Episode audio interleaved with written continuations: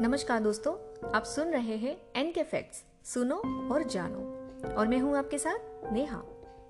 कल्पना कीजिए कि आप नींद से जाग रहे हैं, अपनी आँखें खोल रहे हैं और महसूस कर रहे हैं कि आप हिल नहीं पाते या बोल नहीं सकते। आप लकवाग्रस्त होने की भयानक अनुभूति से अभिभूत है। आप में से कुछ लोगों को कल्पना करने की ज़रूरत नहीं है। ये लगभग आठ प्रतिशत सामान्य आबादी के लिए बहुत वास्तविक है। जो स्लीप पैरालिसिस, यानी एसपी के रूप में जानी जाने वाली स्थिति से पीड़ित है। ये एसपी नींद से संबंधित विकारों के एक समूह में आता है, जिसे पेरासोमनियस कहा जाता है। ये खतरनाक घटनाएँ या तो तब हो सकती है जब आप हिप्नोगोगिक, यानी कि सो रहे हो, या जब आप हिप्नोपोम्पिक, यानी कि जाग रहे हो। आमतौर पर लोगों को चलने या बोलने में असमर्थता होती है। ये स्थिति कई मिनट तक चल सकती है। एसपी को इतना डरावना बनाने का एक हिस्सा ये है कि लोग पूरी तरह से जानते हैं कि उनके साथ क्या हो रहा है और इसके बारे में कुछ भी करने में उनकी असमर्थता। ऐसी घटनाओं के रिकॉर्ड सैकड़ों साल पहले के हैं, लेकिन एसपी अभी भी एक रहस्य बना हुआ है। वही विभिन्न संस्कृतियों का मानना है कि ये स्थिति काले जादू अपसामान्य शक्तियों या पौराणिक राक्षसों के कारण होती है। तो चलिए आज के एपिसोड में जानेंगे स्लिप पैरालिसिस से जुड़े कुछ रहस्यमय तथ्यों को। Fact number one sleep paralysis नींद की शुरुआत में या जागने पर हिलने डुलने में असमर्थ होने की भावना है। व्यक्ति की इंद्रिया और जागरूकता बरकरार है, लेकिन उन्हें ऐसा महसूस हो सकता है कि उन पर दबाव है या उनका दम घुट रहा है। ये मति भ्रम और तीव्र भय के साथ हो सकता है। Fact number two sleep paralysis एक पैरासोमनिया या एक अवांछित घटना है जो नींद से जुड़ी होती है। ये सोने और जागने के बीच संक्रमण के दौरान होती है और ये लगातार तीन श्रेणियों में से एक में आते हैं। जैसे, पहला, इंट्रूडर। इसमें कमरे में दरवाजे की कुंडी खुलने, कदमों में फेरबदल, एक आदमी की छाया या कमरे में एक धमकी की उपस्थिति की आवाज़ें आती है। नंबर दो, इनक्यूबस। इसमें छाती पर दबाव की भावना, किसी द्रोही द्वारा गला घोटने, यौन उत्पीड़न की भावना और इसके साथ साथ सांस लेने में भी कठिनाई होती है। वही व्यक्ति का मानना है कि वे मरने वाले हैं। और नंबर तीन, वेस्टिब्यूलर मोटर। इस स्थिति में घूमने, गिरने, तैरने, दौड़ने, उड़ने, किसी के शरीर पर मंडराने या किसी अन्य प्रकार के शरीर के बाहर के अनुभव की भावना महसूस होती है। स्लिप पैरालिसिस संक्षिप्त है और जीवन के लिए खतरा नहीं है, लेकिन व्यक्ति इसे भूतिया और भयावह के रूप में याद कर सकता है। Fact number three hypnagogic sleep paralysis में जैसे ही व्यक्ति सोता है, उसका शरीर धीरे धीरे आराम करता है। आमतौर पर व्यक्ति कम जागरूक हो जाता है, इसलिए उसे बदलाव नज़र नहीं आता। हालाँकि, अगर व्यक्ति सोते समय बने रहते हैं या जागरूक हो जाते हैं तो वो देख सकता है कि वो खुद हिल नहीं सकता या बोल नहीं सकता।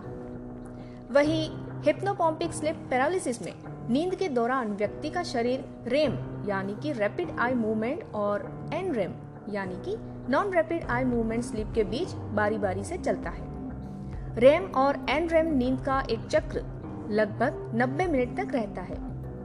एन रेम नींद सबसे पहले आती है और सोने के कुल समय का 75 प्रतिशत तक लेती है। एनरेम नींद के दौरान व्यक्ति का शरीर आराम करता है और खुद को पुनर्स्थापित करता है। एनरेम के अंत में व्यक्ति की नींद रेम में बदल जाती है। इसमें आँखें तेज़ी से चलती है और सपने आते हैं। लेकिन व्यक्ति का बाकी शरीर बहुत आराम से रहता है। रेम स्लिप के दौरान व्यक्ति की मांसपेशियाँ बंद हो जाती है।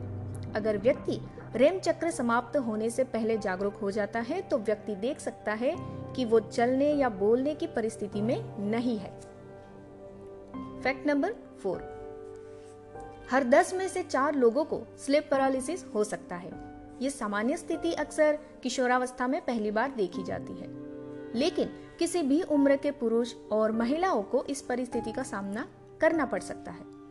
स्लिप पैरालिसिस से जुड़े अन्य कारकों में शामिल है नींद की कमी, सोने का शेड्यूल जो बदलता रहता है, मानसिक स्थितियाँ जैसे तनाव या बाइपोलर डिसऑर्डर पीठ के बल सोना, नींद की अन्य समस्याएँ जैसे नार्कोलेप्सी या रात के समय पैर में एंटर, जिसे लेग क्रैम्प्स भी कहते हैं। कुछ दवाओं का उपयोग और मादक द्रव्यों का सेवन करना। फैक्ट नंबर फाइव कई शोधों ने यह भी लगातार दिखाया है कि जो लोग थके हुए, तनावग्रस्त या बस नींद से वंचित है, उनमें स्लिप पैरालिसिस और अन्य नींद संबंधी विकारों का अनुभव होने की संभावना अधिक होती है। लेकिन वास्तव में लोग बहुत लंबे समय से ये समझने की कोशिश कर रहे हैं कि ये एक बार या हर दूसरे दिन क्यों होता है। लेकिन अभी तक कोई स्पष्टीकरण नहीं मिला है। Fact number six. Sleep paralysis तकनीकी रूप से नींद नहीं है, न ही ये जाग रहा है। स्थिति बीच में ही कहीं होती है। मन स्पष्ट और जागरूक महसूस करता है, लेकिन शरीर अभी भी रसायनों से भरा हुआ है, जो नींद के दौरान शरीर को लकवाग्रस्त रखता है। स्लिप पैरालिसिस वास्तव में आपकी इंद्रियों को अधिक हाइपर अवेयर होने का परिणाम देता है। यही वजह है कि कई लोग अपनी छाती पर वज़न या सांस लेने में असमर्थता की भावना का अनुभव करते हैं। Fact number seven. American Academy of Sleep Medicine के साइकोलॉजिस्ट माइकल ब्रूस बताते हैं कि जब आप गहरी रेम नींद में प्रवेश करते हैं तो आपका दिमाग शरीर की स्वैच्छिक मांसपेशियों को आराम करने और लगभग पक्षाघात की स्थिति में जाने के लिए कहता है, जिसे एटोनिया कहा जाता है। एटोनिया वास्तव में आपको अपने सपनों में शारीरिक गतिविधियों को करने से रोककर शरीर को चोट से बचाने में मदद करता है। अन्य पैरासोमनिया में, जैसे स्लिप वॉकिंग या रेम स्लिप बिहेवियर डिसऑर्डर में, एटोनिया ठीक से नहीं होता है और मन के सोते समय स्वैच्छिक मांसपेशियाँ चलती है। यही वजह है कि लोग कभी कभी अपनी नींद में क्रेजी चीज़ें कर सकते हैं और इसमें पूरी तरह से अनजान हो सकते हैं। Fact number eight. Sleep paralysis, narcolepsy का एक संकेत हो सकता है। अगर आपको दिन में बहुत नींद आती है तो हो सकता है कि आपके डॉक्टर आपको दिन में झपकी लेने के लिए, अध्ययन करने के लिए भी कहे। इसे एम एस एल टी यानी कि मल्टीपल स्लिप लेंटेंसी टेस्ट कहा जाता है। ये एम एस एल टी मापेगा कि आप दिन में कितनी जल्दी सो जाते हैं। और ये भी दिखाएगा कि जब आप झपकी लेते हैं तो आपको किस तरह की नींद आती है। वैसे यह दिखाने में मदद भी करेगा कि क्या आपकी नींद का पक्षाघात नार्कोलेप्सी का संकेत है। Fact number nine sleep paralysis दो तरह का होता है। पहला आइसोलेटेड स्लिप पैरालिसिस या आईएसपी है। यह तब होता है जब कोई व्यक्ति स्लिप पैरालिसिस का अनुभव बहुत कम ही कर सकता है। संभवत अपने पूरे जीवन में केवल एक या दो बार। वही दूसरा प्रकार है, प्रेक्यूरेंट आइसोलेटेड स्लिप पैरालिसिस, या आरआईएसपी है। ये बिल्कुल वैसा ही है जैसा ये लगता है। और इस तरह के स्लिप पैरालिसिस से पीड़ित व्यक्ति बहुत बार घटना का अनुभव करता है। और यह व्यक्ति के जीवन में कई बार हो सकता है। आर एक घंटे तक चल सकता है और इसके साथ घटना से जुड़े शरीर से बाहर के अनुभव होने की अधिक संभावना होती है।